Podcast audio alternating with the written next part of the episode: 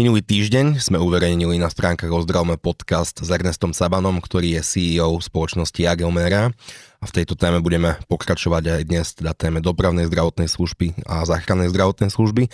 A dnes medzi nami vítam mojich dvoch hostí. Prvým je pán doktor Jozef Karaš, ktorý je medicínsky riaditeľ Agelmera a v minulosti pôsobil aj ako medicínsky riaditeľ spoločnosti FAUK. Vítam vás, pán doktor. Ďakujem pekne, dobrý deň, prajem. A druhým hostom je pán Gaston Ivanov, ktorý je dátovým analytikom Agelmera a v minulosti pôsobil aj v IZPčku. Ďakujem pekne. Ďakujem páni, že ste prišli. Skúsme povedať príbeh eh, záchrannej zdravotnej služby a dopravnej zdravotnej služby niekedy od roku 2002 až 2006, teda počas reformy Rudolfa Zajaca. Sme sa eh, pred, eh, pred nahrávaním s pánom doktorom rozprávali, že práve to boli roky, kedy sa začala dostupnosť a kvalita zvyšovať. Tak ako to bolo v tom čase? Áno, máme, bude 20 rokov, ako došlo k tým zmenám. V roku 2004 boli prijaté zásadné legislatívne kroky bol prijatý aj samostatný zákon o záchrannej zdravotnej službe. A tá služba, záchranná zdravotná služba a dopravná zdravotná služba, ktorá existovala do toho obdobia, e, sa v nasledujúcom období, období preklopila na vyššiu úroveň kvalitatívnu. Samotné kapacity záchrannej zdravotnej služby sa strojnásobili. A materiálno-technické vybavenie, personálne vybavenie, samotné procesy, procesy riadenia systému sa posunuli veľmi dopredu a možno smelo povedať, že v tom období to bolo na, na vysokej kvalitatívnej úrovni porovnateľné s inými krajinami Európy alebo sveta. Áno. Ako sa to teda podarilo? Lebo jedna vec je prijatím legislatívy, ale tam boli asi nejaké konkrétne kroky, ktoré celkovo zlepšili prostredie. Áno, no, no samotné kapacity. Pribudlo m, veľké množstvo staníc oproti porovnaní s minulým obdobím. Dovtedy sme mali okolo 72 bodov na Slovensku a okolo 93-92 stanic, samotných stanic ako Vy sme vysvetlili bodov, to je miesto, odkiaľ vyráža záchranka. Odkiaľ, kde má svoje sídlo a odkiaľ, odkiaľ sa hýbe, potom pohybuje a ide na výjazd k danému pacientovi. No a potom, potom po tých krokoch legislatívnych sa naše kapacity zvyšili najprv na 264 pozemných a potom neskôr o pár mesiacov na 274 staníc a vývoj takto naozaj sa posunul veľmi dopredu, progresívne. Čo a podarilo sa nám to na základe navýšenia financovania? Áno, aj navýšenia financovania. S tým, že boli prijaté legislatívne kroky o samotnej zmene, štruktúre, type ambulancií, e, personálnom vybavení, materiálnom vybavení a, a tak ďalej, s riadením operačných stredisk, no aj to sa menilo, samotné riadenie, systém riadenia sa zmenil, tak sa zmenilo sa aj financovanie. Podstatným spôsobom sa viac peňazí dostalo do systému a to bol základ k tomu, aby sa tá záchranná zdravotná služba posunula na úroveň vyspelých krajín. To možno smelo povedať. Pán Ivanov, ako sme na tom momentálne? Teda, pán doktor spomínal, že v tom čase sme mali 274 staníc. Koľko máme teda staníc teraz na celom Slovensku a ako si máme predstaviť tie stanice, že koľko sanitiek alebo, alebo celkovo aut sa tam nachádza? Keď sa bavíme iba čisto laicky o, o počte aut, tak momentálne máme 321 aut záchrannej zdravotnej služby, máme 4 typy pozemné, čo sa týka pozemných záchranných zdravotných posádok. Máme plus k tomu ešte k tým 321 autám, máme aj 7 vrtulníkov. Uh, tie pozemné sú delené na 4 kategórie MIKA, to znamená mobilná intenzívna jednotka, RLP, čiže lekárska posádka, RZP, posádka s dvomi záchranármi a RZPS posádka, kde je vodič a záchranár. Tam sme momentálne v súčasnom systéme po posledných tendroch 2020. No, ešte trošku treba doplniť, lebo tie kapacity sú väčšie, ako sa na prvý pohľad zdá. My máme síce 321 staní pozemných, ale samotné kapacity v ambulancii, alebo si spomínal, že sú ano. to ambulancie, to sú body, máme 271, 321 bodov, ano. ale k tomu treba pridať, že ešte krát 1,3, takže kapacity, kapacity Prečo krát 1,3? To sú založené ambulancie, ktoré v prípade technických poruch alebo hociakých iných problémov vedia potom nahradiť to, čo, čo nám vypadlo zo systému. Čiže my máme podstatne viac tých ambulancií, ako je samotných bodov. O 30% viac. Ešte medzi rokom 2002 a 2006 stalo sa i to, že sa otvoril viac trh že začalo uh, túto celkovo Áno. záchranky poskytovať viacero firiem? Áno, e, v predchádzajúcom období e, poskytovateľe boli štátneho charakteru, teda štátne záchranky a po, po roku, po prijatí zákonov transformačných e, vznikla možnosť, že okrem štátnych subjektov na trhu sa objavili aj teda privátne subjekty, ktoré prevádzkovali záchranné zdravotné služby, ale stále aj dodnes prevláda štátny, štátny sektor, štátne záchranky. A prospela by nám väčšia liberalizácia trhu? Z môjho pohľadu myslím si, že toto, čo je, je, je dobré, že je to určitá nejaká, nejaká, nejaký balans, vyrovnanosť medzi jednotlivými subjektami a že dominanciu hrá tu štát. To je dobré? Myslím, Nemyslím si, že to je zlé. Len chýbajú nám ďalšie veci, aby to tá kvalita, alebo tá, ten balans bol kvalitnejší. Presne tak. Ako no, ten, e, akože jedno, že či sa pozeráme na to, že máme viac štátnych poskytovateľov alebo viac súkromných poskytovateľov, pokiaľ nedáme jednoznačné štandardy a jednoznačné pravidlá pre, pre všetkých a hlavne merateľné, merateľné nejaké tu, ukazovateľe, na základe ktorých to hodnotíme. Ak môžem doplniť, by som sa pozeral na to z pohľadu pacienta. Nedávno som rozprával pred niekoľkými dňami s kolegami e, z, z Čiech, kde, kde mm, oni ten termín, ako, alebo tú terminológiu privátny alebo štátny ani veľmi nerozlišujú. Oni sa pozerajú na to ako pacient. Ja som pacient a potrebujem nejakú, nejakú starostlivosť. Ja potrebujem naplniť svoje očakávania. A buď idem do zdravotníckého zariadenia najbližšieho, budem do ambulancie, budem ísť do nemocnice, alebo si zavolám záchranku. Mňa nezaujíma, či je to štátny alebo privátny subjekt, ja potrebujem, aby sa o, o mňa niekto postaral, aby bolo dobre, kvalitne o mňa postarané. A to je rozhodujúci prvok. Toto by malo byť najvyššia priorita. Je zaujímavé, že v Českej republike si to uvedomujú. To sme boli také, že spoločné, spoločný štát, bratské národy a táto diskusia je v Česku ukončená, že to už no, naozaj nikto nerieši. Tu treba, sme rozprávali o tom, ako to bolo v roku 2004, 5, 6 my sme v tých prvých rokoch trans, po transformácii e, e, tými všetkými opatreniami a, a, a uvedím, do, uvedím do praxe implementáciou tých krokov, my sme na niekoľko rokov preskočili Čechov. To, to vám povedia aj Česi, kolegovia. Ale netrvalo to dlho. Netrvalo to dlho, takých 5-6 rokov. A potom nás pomaličky začali preskakovať v Českej republike. A dnes sú na vyššej úrovni ako my, aj organizačne, aj materiálne, aj procesne a máme sa čo od nich učiť. Čo my sme zastagnovali, lebo sme neskončili v tej debate, v tej, tej prvej otázke, že my sme vlastne vyskočili, ale potom sme zastagnovali a systém sa ďalej nevyvíja. Doteraz. Doteraz. Čo je zásadná vec, my sme v roku 2004, 5, 6 vlastne vytvorili systém, emergentný systém, kde všetky ambulancie na Slovensku sú typu ALS, to znamená vysoká kvalita poskytovanie prednemocničnej zdravotnej starostlivosti, ale len emergentného typu. Všetky ambulancie sú emergentného typu. A ten systém, ak ja chcem budovať systém, záchranný systém, tak by som mal budovať e, v súvislostiach. Dať jeden prvok do súvislosti s druhým prvkom, aby, aby tie systémy, alebo s tretím prvkom a tak ďalej, aby ten systém bol vyvážený. My sme vytvorili emergentný systém, ale nepri, neprepojili sme ho s neemergentným systémom. A to nás trápi doteraz. A to spôsobuje aj veľkú stagnáciu. My stojíme. Pán Ivanov, mohli by ste vysvetliť teda rozdiel medzi emergentnou a neemergentnou zdravotnou službou? Tak dá sa to jednoduchšie povedať možno ako ALS a BLS posádky. Uh, ALS je Advanced Life, Life Support, uh, skrátka BLS je... V praxi si to mám ako, ako predstaviť? Že príde po mňa salentka? Áno, áno. Vlastne všetky naše posádky, či už sú to uh, s lekárom, bez lekára, tak sú všetko ALS-kové, čiže Advanced Life, Support a potom BLS-kové si môžeme predstavovať ako DZS-ka. BLS-kové je, že je tam nejaký, nejaká základná zdravotná starostlivosť, ktorá nie je, je neemergentná.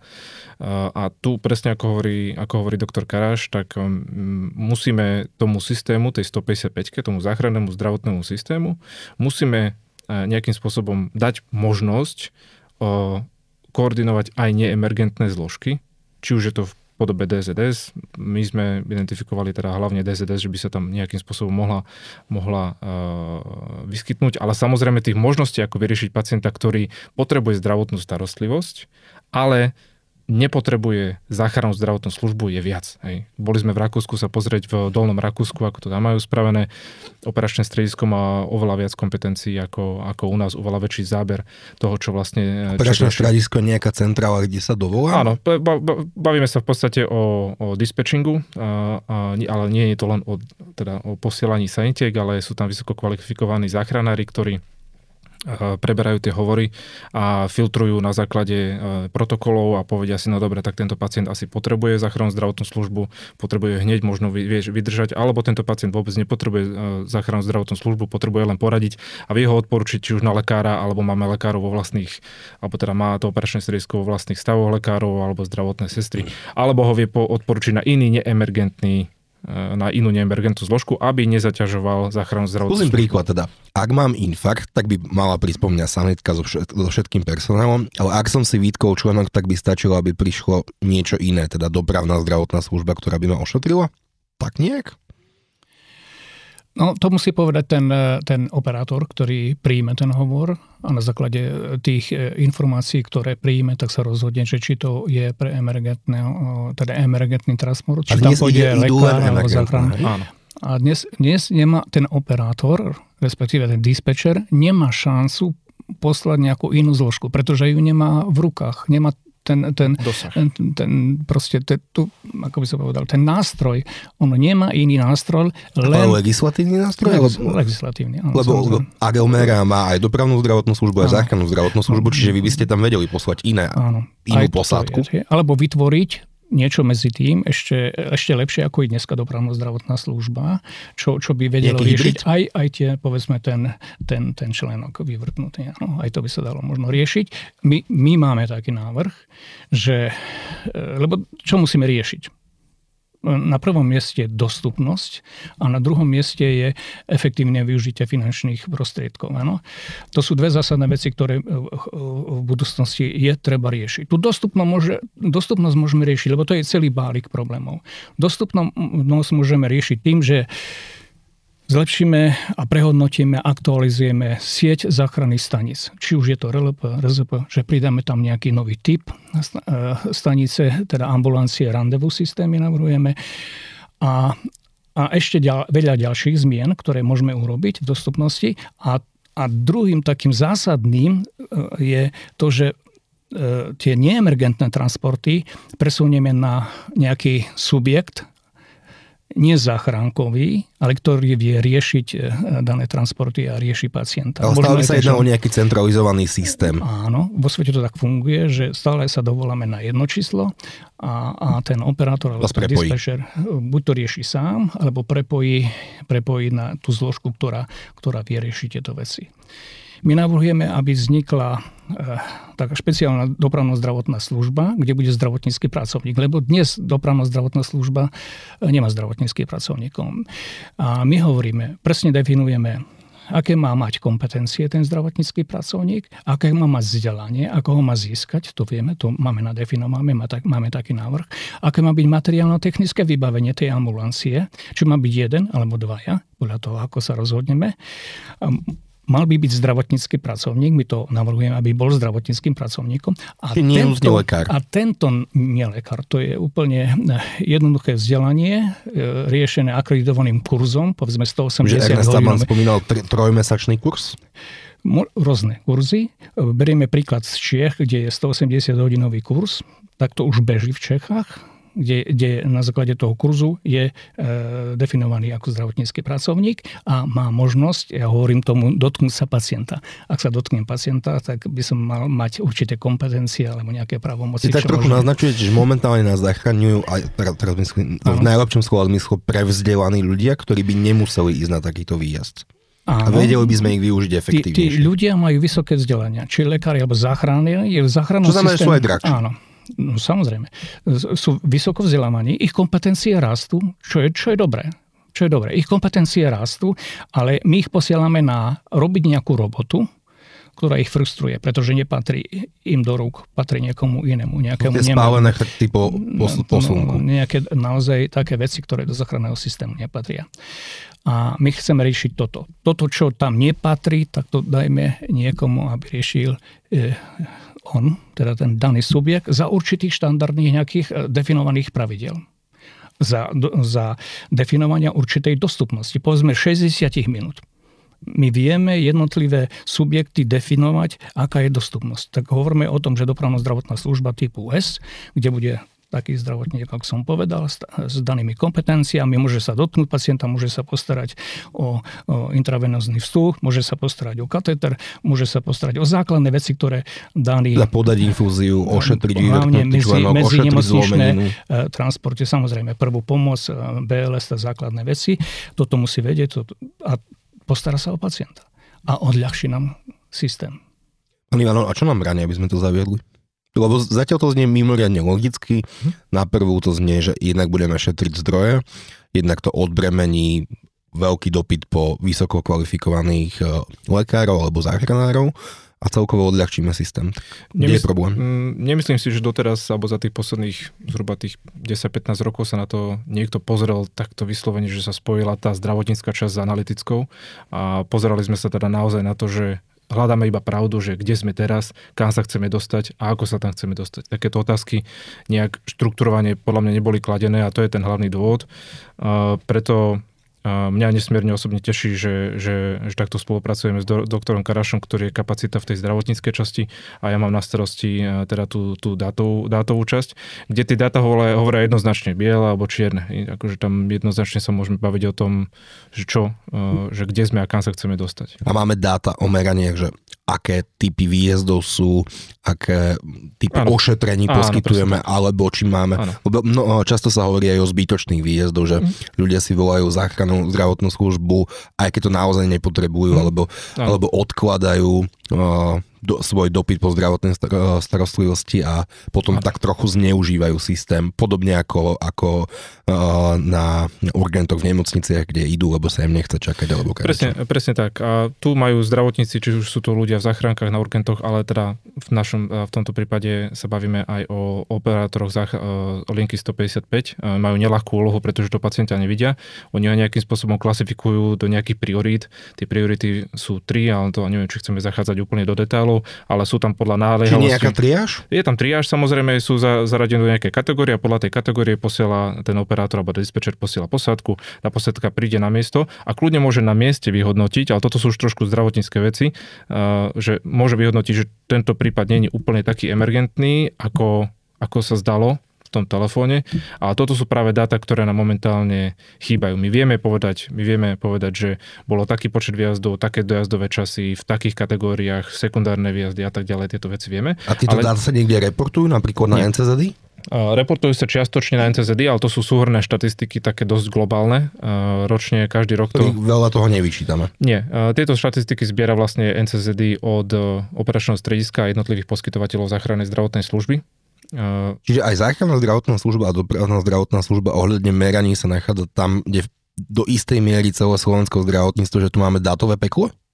Nie úplne. Tam tých dát musím povedať, že za posledných 6 rokov, čo sa týka dát o záchrane zdravotnej službe, sme sa posunuli celkom dopredu. Čiže tie dáta sú štrukturované. Ale vďaka, sú... teda, vďaka spoločnostiam ako je Ageomera, alebo vďaka nejakému centrálnemu nariadeniu? Centrálnemu nariadeniu vlastne tieto dáta má pod, e, pod sebou operačné stredisko záchrany zdravotnej služby, ktoré je štátnou inštitúciou, jeho zriadovateľom je ministerstvo zdravotníctva.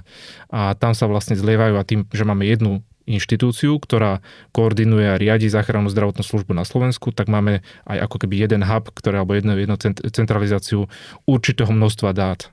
Čo je super. Ale potom tie dáta o tom pacientovi, že čo sa s ním dialo v záchranke, a potom následne v nemocnici a čo sa s ním dialo potom. Tieto dáta nám už chýbajú alebo sú ťažko dohľadateľné a preto nevieme úplne Prečo presne. ťažko dohľadateľné? Uh, pretože nemáme uh, častokrát presné informácie, operačné stredisko nemá častokrát presne uh, informácie o tom pacientovi, čo sa, ako jednoznačnú identifikáciu. Prvý je problém s tým, že nie je poskytovateľom zdravotnej starostlivosti, tak znamená, že do nejakej, do nejakej uh, dokumentácie alebo na základe osobných údajov ako rodné číslo a tak ďalej nevie veľmi si párovať dáta. Kvôli GDPR? Áno, to je akože to je jeden dôvod, ale dalo by sa to robiť samozrejme na, na úrovni NCSD, že tieto dáta od operačného strediska, poskytovateľov a nemocníc alebo urgentných príjmov by sa dali ako keby zliali dokopy a mali by sme ucelený obraz o tom, ako sa tomu, akým, akou cestou ten pacient išiel. A nemuseli ísť vôbec, tá jedna cesta je, na tom končí urgent, na urgentnom príjme, ale kopec tých cest pacienta končí, či, končí inde. A na základe toho... V nemocnici, následná zdravotná starostlivosť. Áno, áno, takže tak. A potom by sme vedeli jednoznačne povedať, alebo odmerať výsledky tej zdravotnej starostlivosti. je v tom, a to je tá slavina, ktorá spôsobuje aj tú stagnáciu, to, to, to je ukazovateľ tej stagnácie, že my nemáme jednotný štandardizovaný zber dát. My nemáme záchrannú službu elektronizovanú. My nemáme elektronické... V roku 2023 nemáme elektronizovanú no, zdravotnú službu? Je, je to roztrieštené, tak by som povedal, že každý poskytovateľ si robí podľa seba v podstate, aj keď má zbierať určité dáta, ale e, nie je to unifikované. Hej, keď porovnávame iné krajiny, porovnateľné krajiny známe, ako sú Dánia, alebo proste, to, proste tam je zber dát elektronický, lebo tu zohráva veľkú úlohu, technológie zohrávajú veľkú úlohu. Ak by sme máme elektronické záznamy, teda vyplňanie dát o pacientovi v elektronickej podobe pomocou tabletu a softwarových zariadení s prepojením na nemocnice s prepojením na e-health, na Národné centrum zdravotníckých informácií, prepojením na operačné stredisko, tak tie dáta by sa nám vlastne zlievali do takej mozaiky, kde na základe toho, tej mozaiky by bola jedna databáza, z ktorej vieme potom vyťahnuť tie, tie dáta. My tie dáta možno aj máme, ale my ich nevieme seriózne spracovať, analyzovať, my ich nevieme interpretovať, pretože sú slabé, nie sú rovnaké. slabé, nie sú rovnaké a my to potom ani nevieme hodnotiť. Na Slovensku je problém hodnotiť záchrannú zdravotnú službu v porovnaní s inými krajinami. Ten benchmarking práve na základe toho, že nemáme do, do, uh, dokonalý, nemáme dobrý zber dát, seriózny, tak my nevieme sa porovnať, ako to funguje. Čo sa musí stať, aby sa to zlepšilo? Elektronizácia, jednoznačne elektronizácia, štandardizácia. Nejaký jednotný softwarový systém. A, a zadefinovanie presne, čo sa bude zbierať. Áno, toto, toto nám chýba. Nemusí to byť aj jednotný softwarový systém, lebo treba povedať, že časť poskytovateľov záchrannej zdravotnej služby dnes už využíva tablety, hej? čas nie a to je práve tá roztrieštenosť, o ktorej hovoríme, že čas, čas dát máme lepších, čas dát máme možno horších. Niektorí ešte používajú papier a pero. Áno, e, oni, oni akože splňajú zákon, ktorý hovorí, že záznamy o pacientovi musia byť v elektronickej forme, ale niekto to potom na stanici prepisuje do počítača, že nie je to rovno na...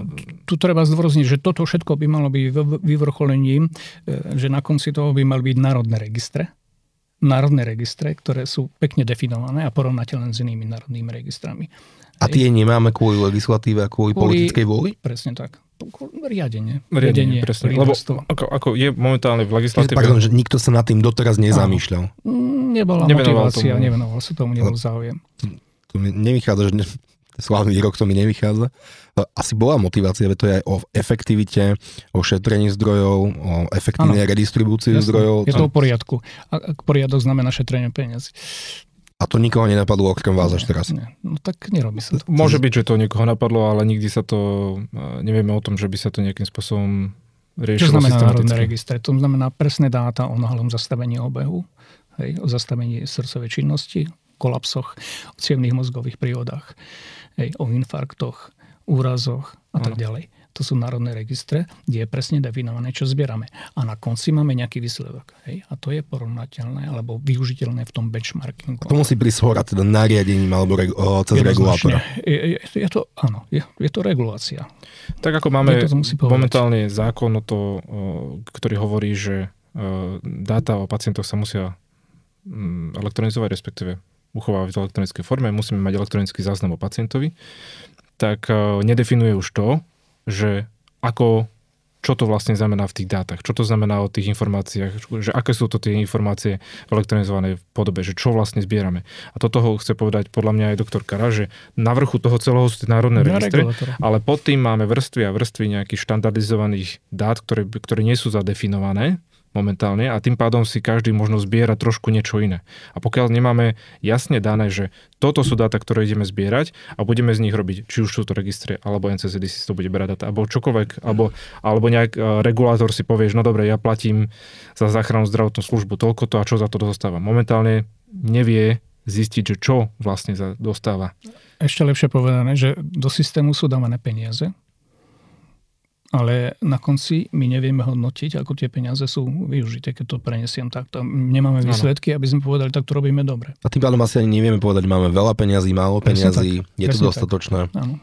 Čiže úplný základ je teda na vytvorenie národných registrov, regulácia plus legislatíva, ktorá nariadi všetkým Áno. spoločnostiam zber dát a ich následné vyhodnocovanie. No, niečo už máme, to by sme ako zavádzali. Čo máme teda? Ale to máme ročné štatistiky, zbieranie dát, ktoré e, poskytovateľ musí odovzdať každý rok niekde.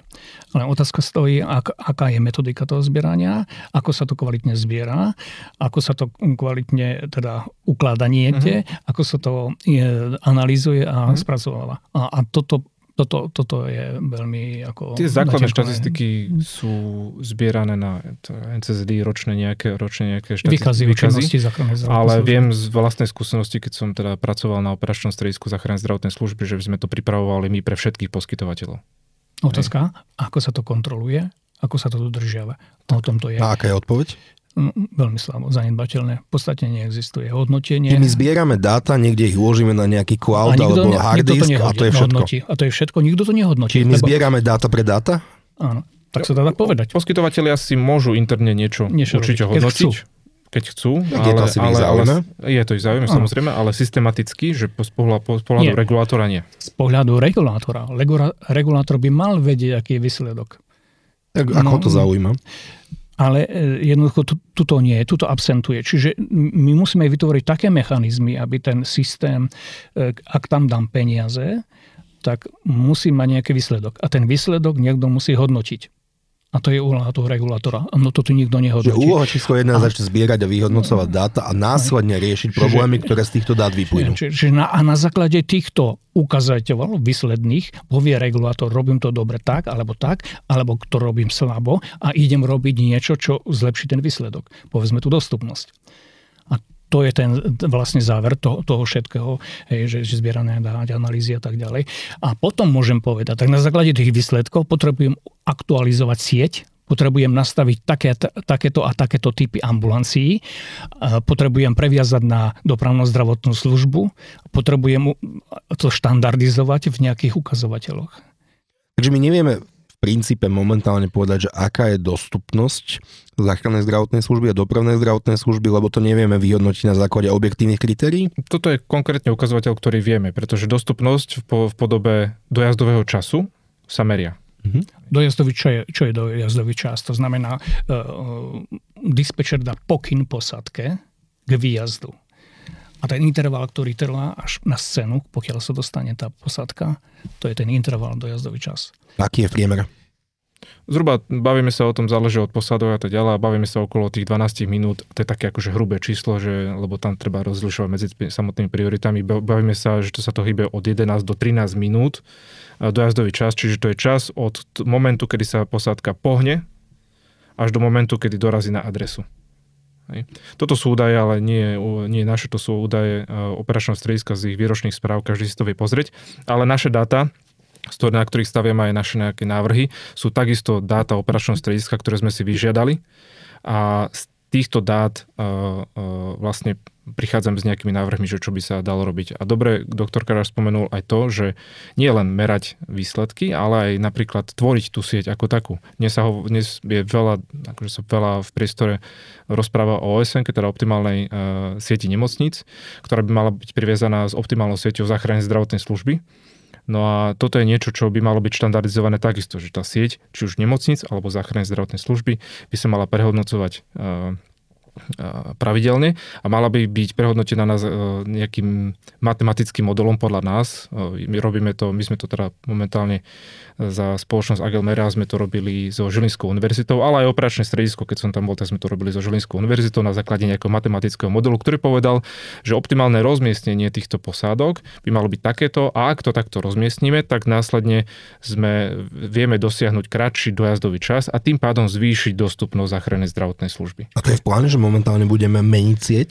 No, momentálne sme zhruba v polovici alebo za polovicou licenčného obdobia 6-ročného, ktoré končí v 2025 roku. Od 2026 by mali byť ďalšie nové teda 6-ročné licencie a dovtedy si treba podľa nás povedať všetky tieto veci cez dát, cez tvorbu siete, cez nejaké štandardy, cez MTZ, cez proste personál a tak ďalej. Všetko si treba Čiže povedať najvyšší teraz. čas, aby sme začali dáta zbierať a vyhodnocovať. Presne tak, aby sme vedeli potom povedať, že tie posadky majú byť tu, majú byť takéto, majú byť tak vybavené a budeme ich merať takýmto spôsobom. Kumž je v tom, že v legislatíve nie je definované, ako často sa má hodnotiť, prehodnotiť sieť, hustota siete na základe nejakých ukazovateľov. V porovnaní Česko, Česká republika alebo iní susedia to majú ako? Oni majú. Každé dva roky kraj prehodnocuje Kraje. sieť na úrovni krajov. Oni to majú pod... Uh, vyš, no, Češi to majú na úrovni krajov, majú operačné stredisko záchranná zdravotná služba je vlastne jedna firma po krajoch.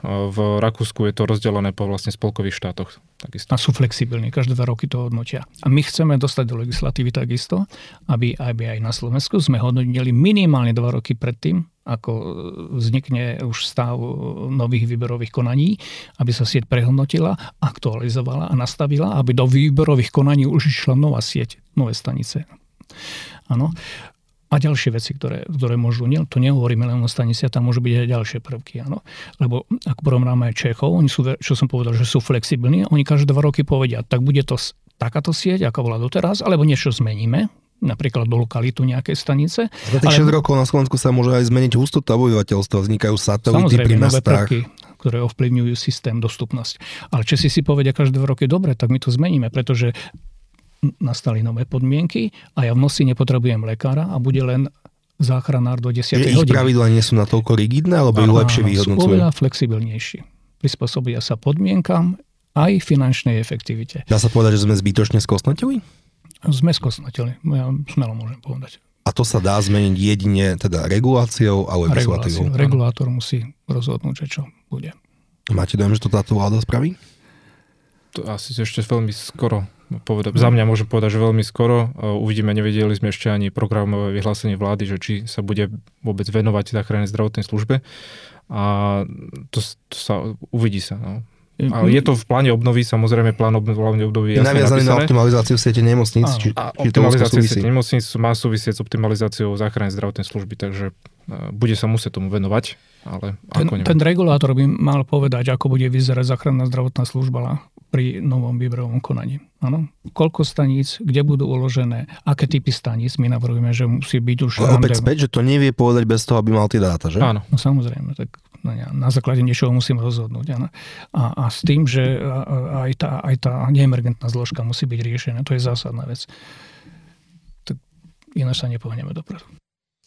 Doktor, vy ste spomínali, že teda pred 20 rokmi sme začali dobiehať záp- západný svet, predbehli sme Českú republiku pri, pri dostupnosti a kvalite poskytovanej dopravnej a záchrannej zdravotnej služby a následne sme za- začali stagnovať. Prečo sme začali stagnovať a čo s tým?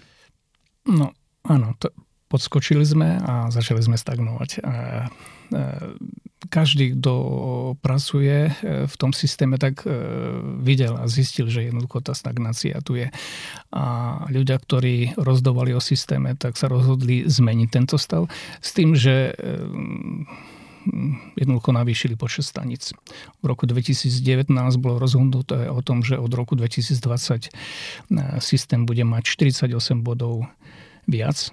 To boli posadky. 274 plus 48? Áno, 321, s tým, že išlo o stanice RZP S, takzvané S, ktoré boli určené hlavne na transport, sekundárne transporty, to znamená transportovať pacienta z bodu A do bodu B, medzinemocničné transporty. Ale ukázalo sa, že napriek tomu, že mali byť určené teda na, na sekundárne transporty a ten systém naozaj stagnuje a tí operátori a dispečeri si nevedajú dať, dať rady, tak e, vzniklo to, že vývoj teda smeroval k tomu, že tie RZPS boli využívané hlavne na primárne. Čiže ten efekt odľahčenia systému od neemergentných transportov vlastne sa nedosiahol. A RZPS dnes dnes robia 58-60% výjazdov primárnych, nie na to určených. Teda na transport Čiže pacientov. vlastne to, čo sa urobilo, lebo videli sme, že to stagnuje, to, čo sa urobilo, vlastne nevyriešili sme nič. Akurát nalieli sme ďalšie peniaze do systému. A dnes, v 2023, sa náklady na záchrannej zdravotnej službe vyšplhajú skoro na 250 miliónov. Za 5 rokov, za 6 rokov je to dvojnásobok. ale ten efekt nemáme. Dostupnosť sa nezlepšila. Dojazdové časy, teda vyjadrená dostupnosť dojazdovými časmi sa nezlepšila. To znamená, že niekde je chyba a my naďalej stagnujeme. Čiže potrebujeme robiť ďalšie, ďalšie zmeny. Ktoré? Dve zásadné veci, znovu sa k tomu vrátim. Dve veci. Chceme riešiť dostupnosť a efektívne využitie finančných prostriedkov. V tej dostupnosti to je celý bálik, ktorý musíme urobiť.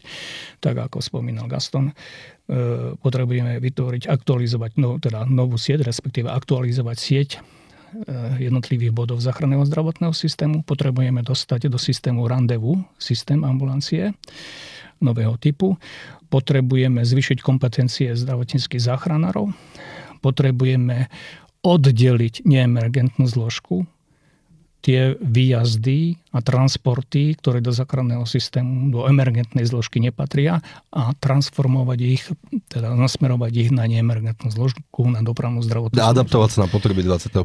storočia? Áno. Priblížiť sa znovu k tým krajinám, ktoré sú, ktoré sú pred nami. Ktorými krajinami by sme sa mali inšpirovať? Alebo kde to funguje podľa vás, pán Ivanov, najlepšie?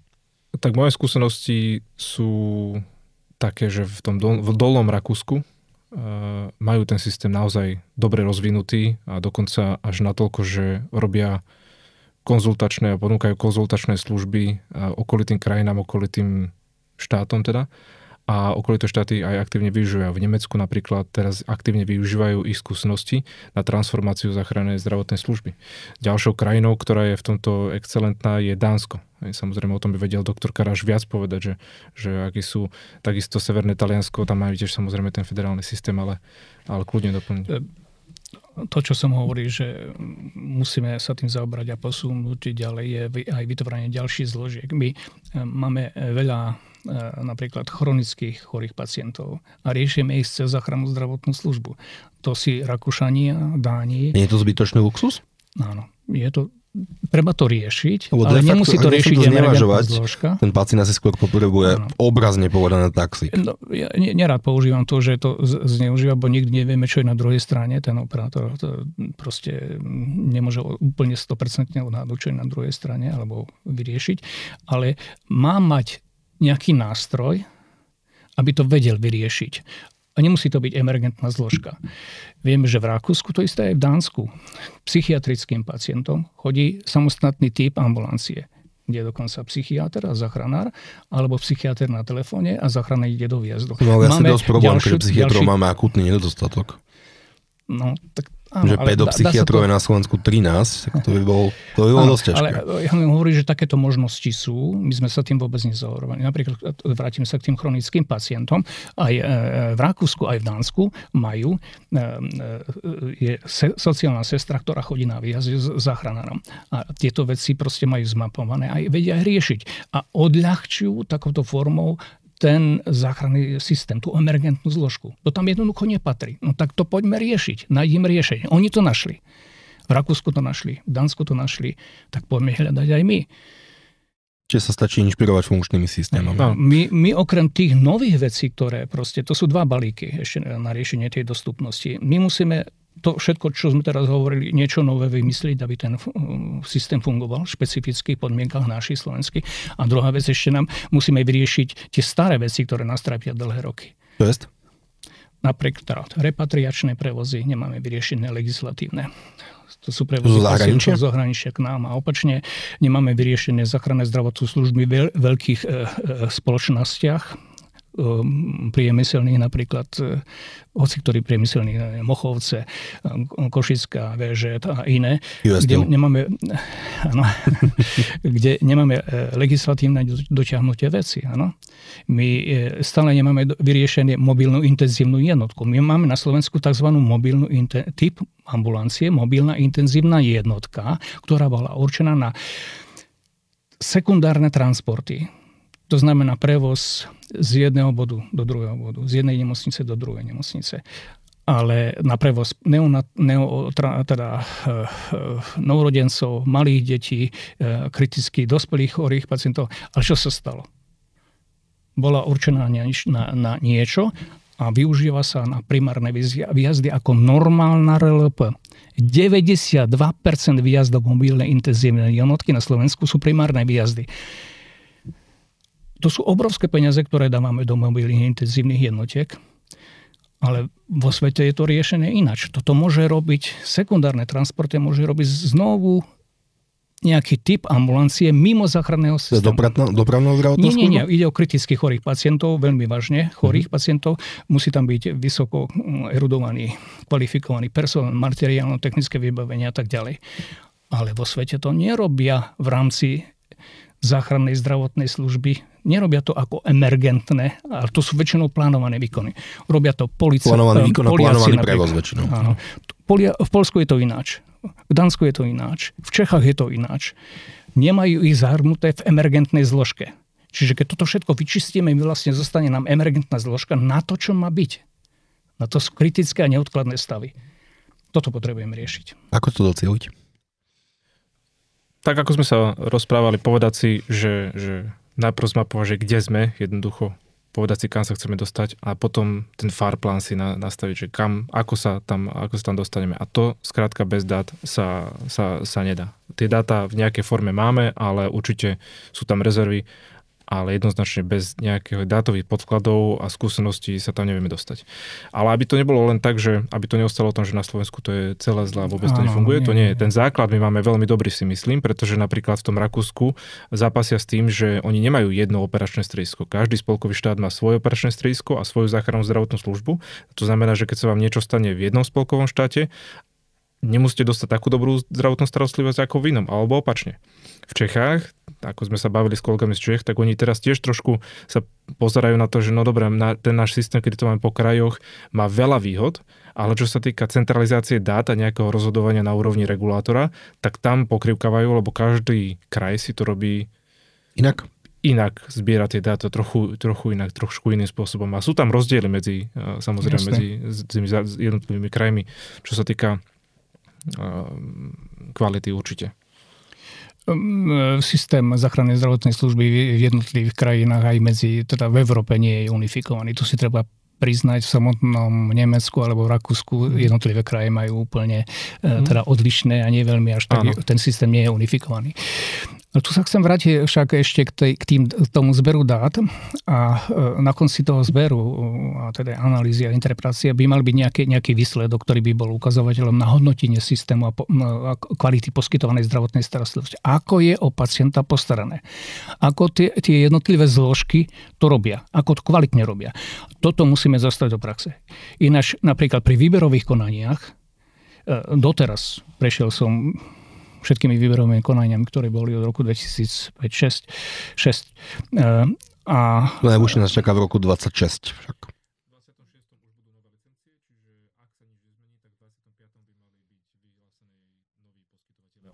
Tak. A my sme hovorili, že dva, minimálne dva roky predtým by sme mali mať nejaké dáta, ktoré nám povedia, či treba novú sieť, ale aj iné veci, ktoré by hovorili o tom, ja tvrdím, aby hovorili o tom, ako ty ako poskytovateľ záchrannej zdravotnej služby ako si robil svoju robotu. A to sa zohľadní pri výberových konaniach. To by sa malo zohľadniť. A, kto a vieme robiť, to zohľadniť teraz? Teraz to nevieme, pretože nemáme kvalitne spracované dáta. Lebo tam sú ukazovatele. Sú tzv. štruktúrálne, na základe čoho teda prebieha to výberové konanie? Lebo asi nevieme vyhodnotiť kvalitu, ak nemáme dáta. No, sú tam, to zase by som takto ne, ne, ne, nedal to zostalo všetko preč. Sú tam samozrejme uh, kritéria, ktoré, na základe ktorých uh, ten regulátor rozhodne o tom, že či áno alebo nie, alebo kto. Hlavne tam návrh, ako, ako, ako to bude poskytovať. On, samozrejme, ten poskytovateľ musí preukázať všetky náležitosti materiálno-technické, personálne a, a bezúhodnosť a, a všetky, všetky veci okolo toho a musí tam hlavne preukázať tým, tým návrhom, ako to bude vyzerať v budúcnosti. Hej, a to sú rozhodujúce prvky. Vytvorením projektu. Áno. No ale k tomu možno pridať ešte niečo, aby to bolo ešte viac, aby to malo ešte väčšiu váhu. Uvediem príklad z Dánska, kde e, e, licencie trvajú 5 rokov a po 5 ro- rokoch sa zhodnotí e, teda kvalita u nás toho 6 rokov? U nás 6 rokov.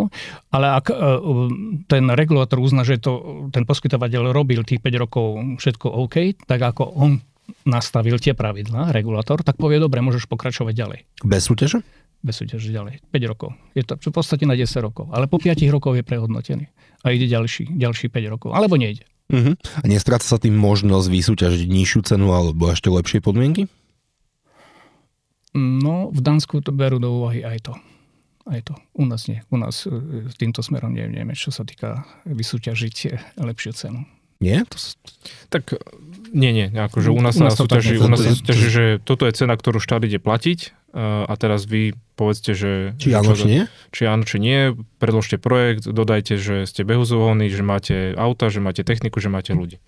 No prečo štát, to znie ako keby štát nemal záujem o nejaké cenovej vojny poskytovateľov a o tom, aby sa bili o tú zákazku. Sú to, sú to zložky, ktoré patria k um, integrovanému záchrannému systému a integrovaný záchranný systém tam u nás na, nie, nie je týmto smerom, že by sa tlačilo na cenu. Tlačilo na cenu, respektíve aby sa posudzovalo medzi dvomi poskytovateľmi, že ktorý dá lepšiu cenu. Ak tlačiť tú cenu dole je taký tenký lat, lebo samozrejme potom tá kvalita môže ísť dole, skôr opačne ísť na Hej. to, že na, na, na, ako keby napojiť tie kvalitatívne ukazovatele na financovanie. To znamená, ak to niekto robí dobre, OK, nechytáme sa toho. Ak to niekto Zdravotníctve, ak ideme o, e, baviť sa o cene, tak tam ide o to, koľko výkonov robíme, povedzme v nemocniciach, labaky a mm. tak ďalej. Mm. To, to, to je i trošičku iné, ale tu na e, tie, tie zložky integrovaného záchranného systému, oni sú vlastne v, v, e, v tom systéme stand-by. Čiže bez ohľadov, že či ide na výjazd, či robí alebo nerobí, ono jednoducho musí byť paušal. stand-by, paušal pripravený. Myslím, že toto je dobré. Ja by som to ako veľmi to neocenil odsudzoval. Oni majú náklady bez ohľadu hej, na to, že či... Hej. Skôr treba povedať o tom financovaní, že to musí byť zabezpečené naozaj, aby ten systém tých zložiek fungoval, že to musí byť e, e, každý rok nejak prehodnocované, že to musí byť aktualizovaná tá, tá cena, e, cenový výmer, že tam musí byť jednoducho vytvorený nejaký kalkulačný vzorec, ktorý by zabezpečoval, že tie náklady, ktoré sa menia v nejakej perióde časovej, že jednoducho budú prehodnotené a na základe toho vzorca, čo, proste kalkulačného vzorca bude to naplnené tak, ako káže. Je aktuálne financovanie dostatočné, alebo by sa malo zmeniť? Ehm, ja si myslím, že nie je zlé. Nie je zlé, lebo ako je financované, aby treba ešte povedať poslúchačom. Ehm, záchranný systém je e, financovaný na základe troch zložiek. Hovoríme o záchranné zdravotstvo. Je tam paušál, teda fixná, fixná platba, ktorú dostane poskytovateľ za každú stanicu. Každá stanica má svoju sumu, ktorú dostane. E, potom je tam kilometrov, koľko najazdí, je tam platba za, za kilometr a potom je ta, e, taká malá časť a to sú tzv. Ačkové lieky, ktoré používajú záchranári, lekári teda v liečbe, vo výjazdoch a, a, a to je preplácané poisťovňou. No, ja mám skúsenosti, že, že, že to nie je zlé, ale samozrejme vyvíja sa to. To, to by museli povedať ekonomovia a finančníci, ako, ako to teraz stojí. Netrúfnem si povedať, že či to postačujúce alebo nie. Nie som teraz reálne ako už až tak veľmi v praxi, ale e, myslím si, že, že to nie, nie je zlé, ale treba to aktualizovať každý rok. To, to... Ak by sme mali shrnúť teda, čo potrebujeme, aby sme prestali stagnovať a začali opäť dobiehať minimálne Českú republiku. Za mňa určite si povedať, aby regulátor povedal, že kam sa chce dostať a ako náhle si už povie, že kam sa chce dostať, tak to, od toho sa budú odviať všetky ostatné veci. Teda má kormidlovanie veslovať. Tak, presne. Pán Karaš?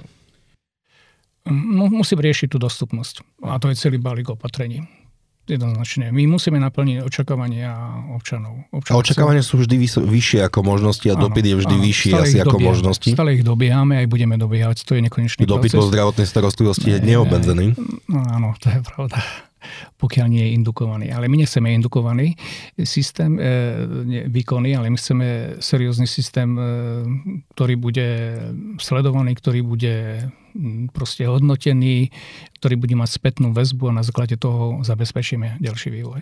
Viem, že je to tenký ľad, ale často sa hovorí o zbytočných výjazdov. Teda, čo sa dá spraviť preto, aby sme trochu demotivovali ľudí, aby si volali e, záchrannú zdravotnú službu, keď si spália chrbát na slnku? Za mňa teda možno ma, určite ma doktor Karáš doplní, ale určite dať možnosti tomu operátorovi na linke 155 ten, e, ten, ten prípad riešiť inak ako emergentnou zložkou, lebo teraz momentálne je to len emergentná zložka. Čiže to môže byť, môže to byť nejakou radou, môže to byť proste sestra na telefóne, lekár na telefóne, DZS, keď po ne pôjde. Telemedicína? Samozrejme, aj telemedicína. aj, aj technológie, samozrejme aj technológie, ale tu treba povedať, že nám v systéme chyba, e, my máme emergentné čísla, áno, máme povedzme 155 alebo 112, čo sa týka e, nášho systému, ale vo svete existujú aj iné e, linky, kde sa ten volajúci alebo ten, ktorý má problém občan, pacient vie dovolať. A to sú neemergentné zložky. Ak aj sa dovolá na 155 alebo na 112, tak je tam potom šanca, aby ten operátor zhodnotil danú, danú situáciu a preklopil ho na neemergentné číslo. A tam už pracujú lekári alebo sestry, ktoré vedia poradiť a nasmerovať pacienta. Toto nám chýba tiež. Hej. Naražal som skôr možno na to, či nespoplatní zbytočné výjazdy. No, to môže byť problém. O tom budú rozprávať aj na našej konferencii na zdravotnej poisťovne, ako niektoré veci možno povedať úvozovka sa zneužívajú a treba povedať, že naozaj niektoré... Je to jedna z prednášok, na ktoré sa veľmi teším. Prosím? Čiže je to jedna z prednášok, na ktoré jedna sa na konferencii ktorá bude teším. hovoriť o tom z pohľadu poisťovní, ako to vlastne by mohli riešiť, alebo ak, ak, aký je stav a čo ďalej. Ďakujem veľmi pekne, že ste prišli. Ďakujem pánovi doktorovi Karašovi. Ďakujem pekne. A ďakujem pánovi Ivanovi. Ďakujem pekne. приемными